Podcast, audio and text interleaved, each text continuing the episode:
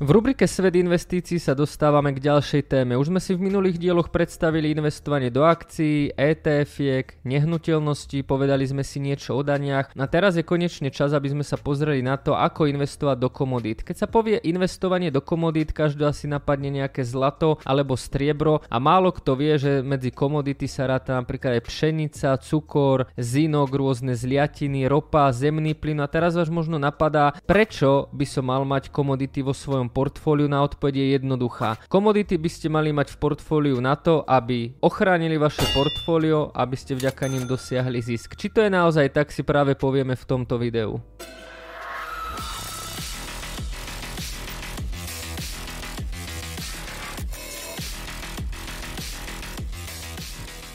Ahojte, moje meno je Jakub Kráľovanský a vy práve sledujete rubriku Svet investícií, ktorú som zostavil za účelom, aby som zdvihol investičnú gramotnosť v Česku a na Slovensku. Táto rubrika je tvorená formou akadémie, kde jednotlivé diely na seba nadvezujú, no a vy práve sledujete 16.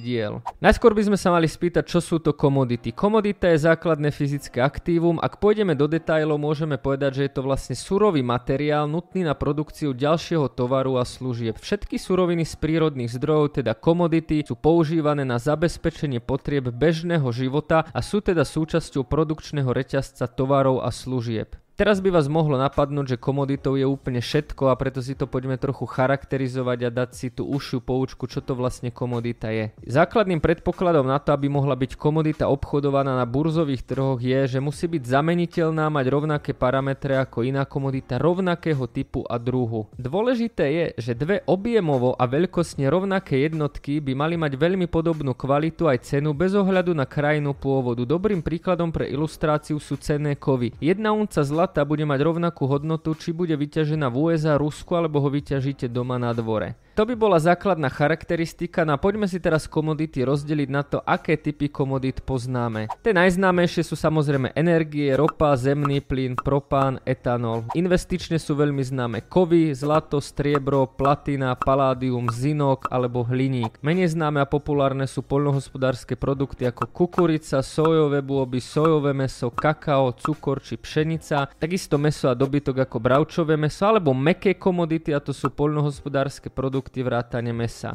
Ak hovoríme o investíciách a komoditách, tak samozrejme každého napadne hneď zlato a striebro, maximálne možno ropa a zemný plyn a na to sa v tomto videu zameriam aj ja. Zameriame sa na drahé kovy, ktoré bývajú častokrát označované ako bezpečný prístav vašich financií, ktoré by malo mať každé jedno portfólio, avšak málo kto si uvedomuje, že investovať do drahých kovov môžeme znova rôznymi spôsobmi a nie každý spôsob je pre ľudí úplne vhodný. Povieme si tie zákutia rozhodnutia, na čo si dávať pozor, pri akých sumách, či je lepšie fyzické zlato, alebo nejaký iný druh zlata, či mám nakupovať mince alebo tehličky, to všetko si povieme tu. Cena zlata a striebra je pozitívne korelovaná, ale aj napriek tomu sa jedná o trochu iné kovy. Striebro je viac využívané v priemysle a z toho pohľadu má aj možno väčší potenciál. Každopádne oba tieto kovy sú obľúbené kvôli bezpečiu a dlhodobému zhodnocovaniu. Pre základnú predstavu môžeme uvieť, že ročne sa obchoduje so zlatom a striebrom vo vyššom objeme, ako je HDP HDP Spojených štátov amerických, či najväčšej ekonomiky sveta. Na čo je pri zlate a striebre absolútne najdôležitejšie, tak tým, že sa volajú bezpečný prístav, tak vo vašom portfóliu, ktoré by malo byť diverzifikované a vybalancované, máte zlato a striebro mať ako nejaký defenzívny štít. Úloha zlata a striebra v investičných portfóliách nie je zarobiť vám milióny. Takisto nie je, nemá to byť ten najziskovejší, najrastovejší aset vo vašom portfóliu, ale úloha zlata a striebra má byť taká, že keď ho už v portfóliu máte, tak má to vaše portfólio ochrániť, má ho v prípade krízy nejako stabilizovať. A toto je veľmi dôležité si uvedomiť. Keď niekto kupuje zlato a striebro s tým, že by to mala byť najrastovejšia jednotka v tom portfóliu, tak je to jednoducho chybné, pretože zlato a striebro by vôbec nemalo mať takú úlohu a je tam z úplne iného dôvodu.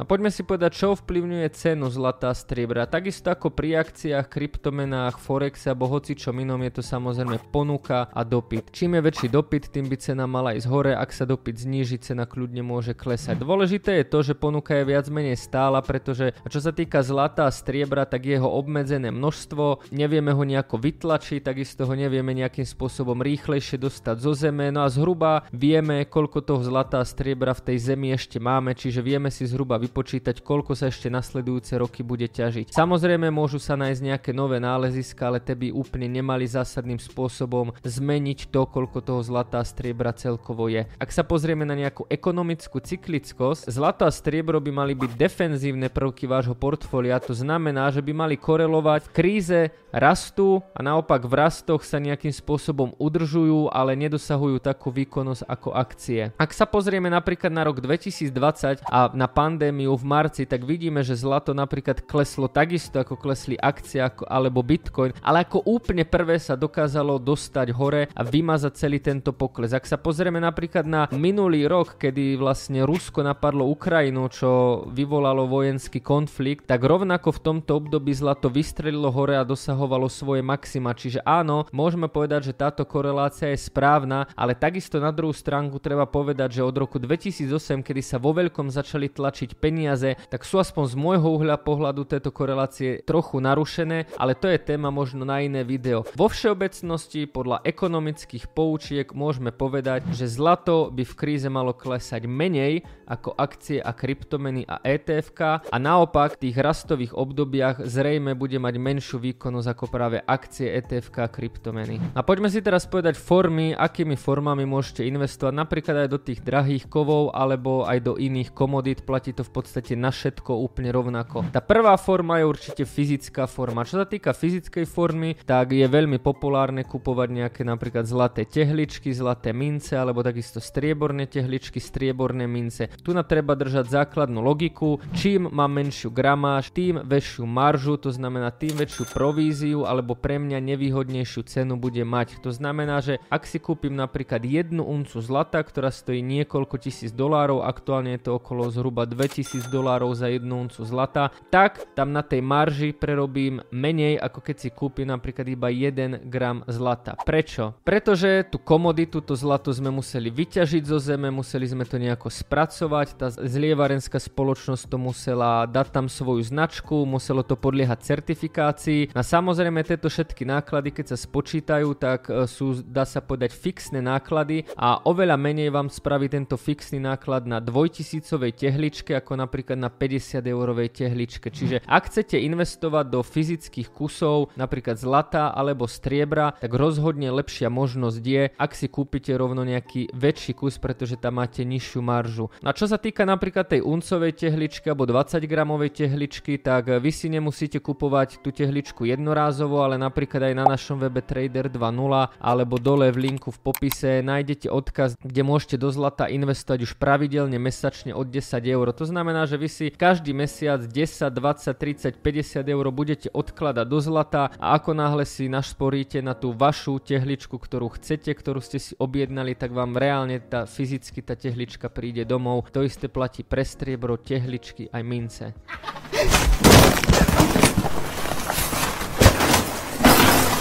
Čo sa týka minci, tak tam ešte môže do úvahy pripadať zberateľská hodnota, pretože nie je minca ako minca, niektoré mince majú väčšiu zberateľskú hodnotu, sú tzv. vzácnejšie, je ich napríklad menej kusov, že určitých druhov kusov je len tisíc kusov na svete, iných je no, možno 100 tisíc, takže pri investičných minciach ešte aj záleží, aký konkrétny typ tej mince máte, ale o tomto by som možno niekedy v budúcnosti natočil solo video. V tomto videu je len dôležité predstaviť vám formu, akou môžete do zlata striebra alebo celkovo komodít investovať. Takže keď zhrniem tie fyzické kusy, nemusíte si kúpať rovno veľké tehličky a mince, viete do toho sporiť už od niekoľko eur mesačne a veľkú výhodu to má takú, že zo zlata neplatíte DPH, viete to mať u seba doma v trezore a čo je doma to sa počíta. Ak však nechcete fyzické zlato alebo striebro, kde práve platíte tú maržu, tak vy si môžete kúpiť futures na zlato. To znamená, že futures predstavujú termínované inštrumenty a to znamená, znamená, že vy si kúpite len tzv. papierové zlato. Kúpite si nejaký kontrakt niekde na burze, na komunitnej burze alebo na veľkej burze, to znamená, že zlato vám reálne nepríde domov, ale v podstate vlastníte nejaký ekvivalent. Aké sú rozdiely, výhody a nevýhody? Ak chcem proste na to zlato a striebro len špekulovať, nejaké krátkodobé pohyby, alebo tam viem nejakú informáciu, alebo to kupujem za menší peniaz, tak môžem využiť aj tento futures, ale ak kupujem niečo možno ako dedičstvo pre svoje deti, do rodiny, ako naozaj niečo mimo systému, ak chcem sa napríklad sám seba ochrániť a nechcem mať proste celý svoj majetok niekde na účtoch, na burzách, na bankových účtoch a chcem vyslovene akože niečo fyzické, tak je lepšia tehlička. Takže toto sú také základné princípy. Okrem tých futures existuje aj CFD kontrakty, to je veľmi podobné ako futures, vy jednoducho nakupujete len nejaký papierový kontrakt, ktorý sa väčšinou vyvíja podľa toho, akú reálnu cenu zlato má. Na poslednou možnosťou znova vojdeme do vod etf pretože vy si môžete kúpiť aj etf na zlato. Aj dnes už existujú etf ktoré kopírujú zlato. Znova výhoda etf napríklad na Slovensku je časový test, to znamená, že vy ak si kúpite ETF fond, ktorý kopíruje cenu zlata a budete ho držať jeden rok, tak zisk z toho zlata nedaníte. Takže výhoda je možno aj tie etf ktoré môžete mať, ktoré kopírujú cenu zlata. No a tu sa ešte dostávame k tomu, že ak už hovoríme o etf ktoré kopírujú cenu zlata, tak vy samozrejme môžete investovať aj do spoločnosti, ktoré napríklad zlato ťažia, alebo do spoločnosti, ktoré ťažia striebro a môžete investovať takisto aj do konkrétnych akcií, konkrétnych spoločností ťažiarenských. Na to, ak by sme to zobrali aj na iný sektor, napríklad potravinársky, tak môžete investovať priamo do spoločnosti, ktoré pôsobia napríklad v spracovaní mesa, v spracovaní obilnín. Na celková tá logika je taká, že napríklad ak cena zlata rastie, tak väčšinou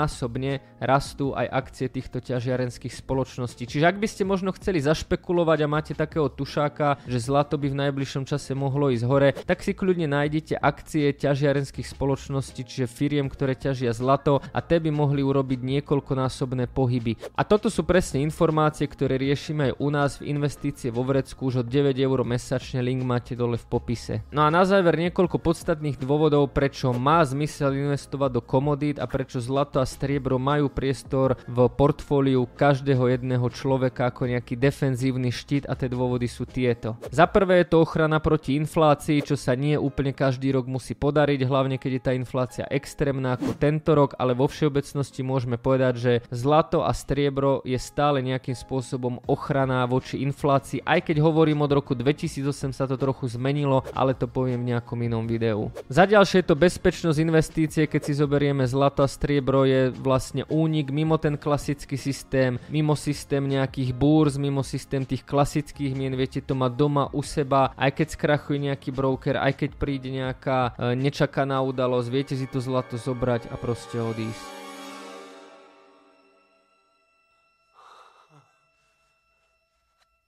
Za ďalšie je to určite diverzifikácia, základné pravidlo nemajte všetky vajíčka v jednom košíku, ak už máte napríklad akcie, ETF či krypto, tak to zlato nemusí byť úplne od veci. A taký posledný dôvod, ktorý moc ľudia nevedia, že aj zo zlata viete mať dividendu a to je napríklad, ak nakúpite priamo akciu niektorej spoločnosti, ktorá sa venuje zlatu a vypláca táto akciová spoločnosť dividendu, čiže sa radí medzi dividendové akcie. Čiže vidíte, že aj do toho zlata a striebra sa dá investovať rôznymi spôsobmi. Ide hlavne o to, čo vyhovuje vám, aké máte možnosti a čo je váš cieľ. Ak ťa toto video nabudilo a chceš sa aj ďalej zaujímať o svet investícií, tak si preklikaj ďalšie videá na tomto kanáli a nezabudni. Riziko prichádza vtedy, keď neviete, čo robíte.